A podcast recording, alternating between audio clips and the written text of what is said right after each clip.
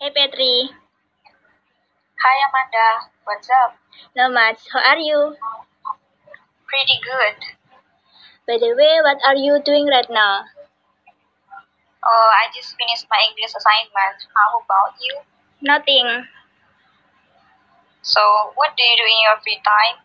I spend a lot of time watching Korean drama because a Korean drama can release me from stress after studying. Really? I like watching K-drama too. It's interesting to watch how the story will end up. Yes, that's right. Sometimes I wonder what could be happen to the main character. What drama do you like? I like Korean drama very much, such as Love in the Moonlight. Yeah, that's a good drama. It's been nice talking with you, Petri. I hope we can meet and watching drama together. I hope so.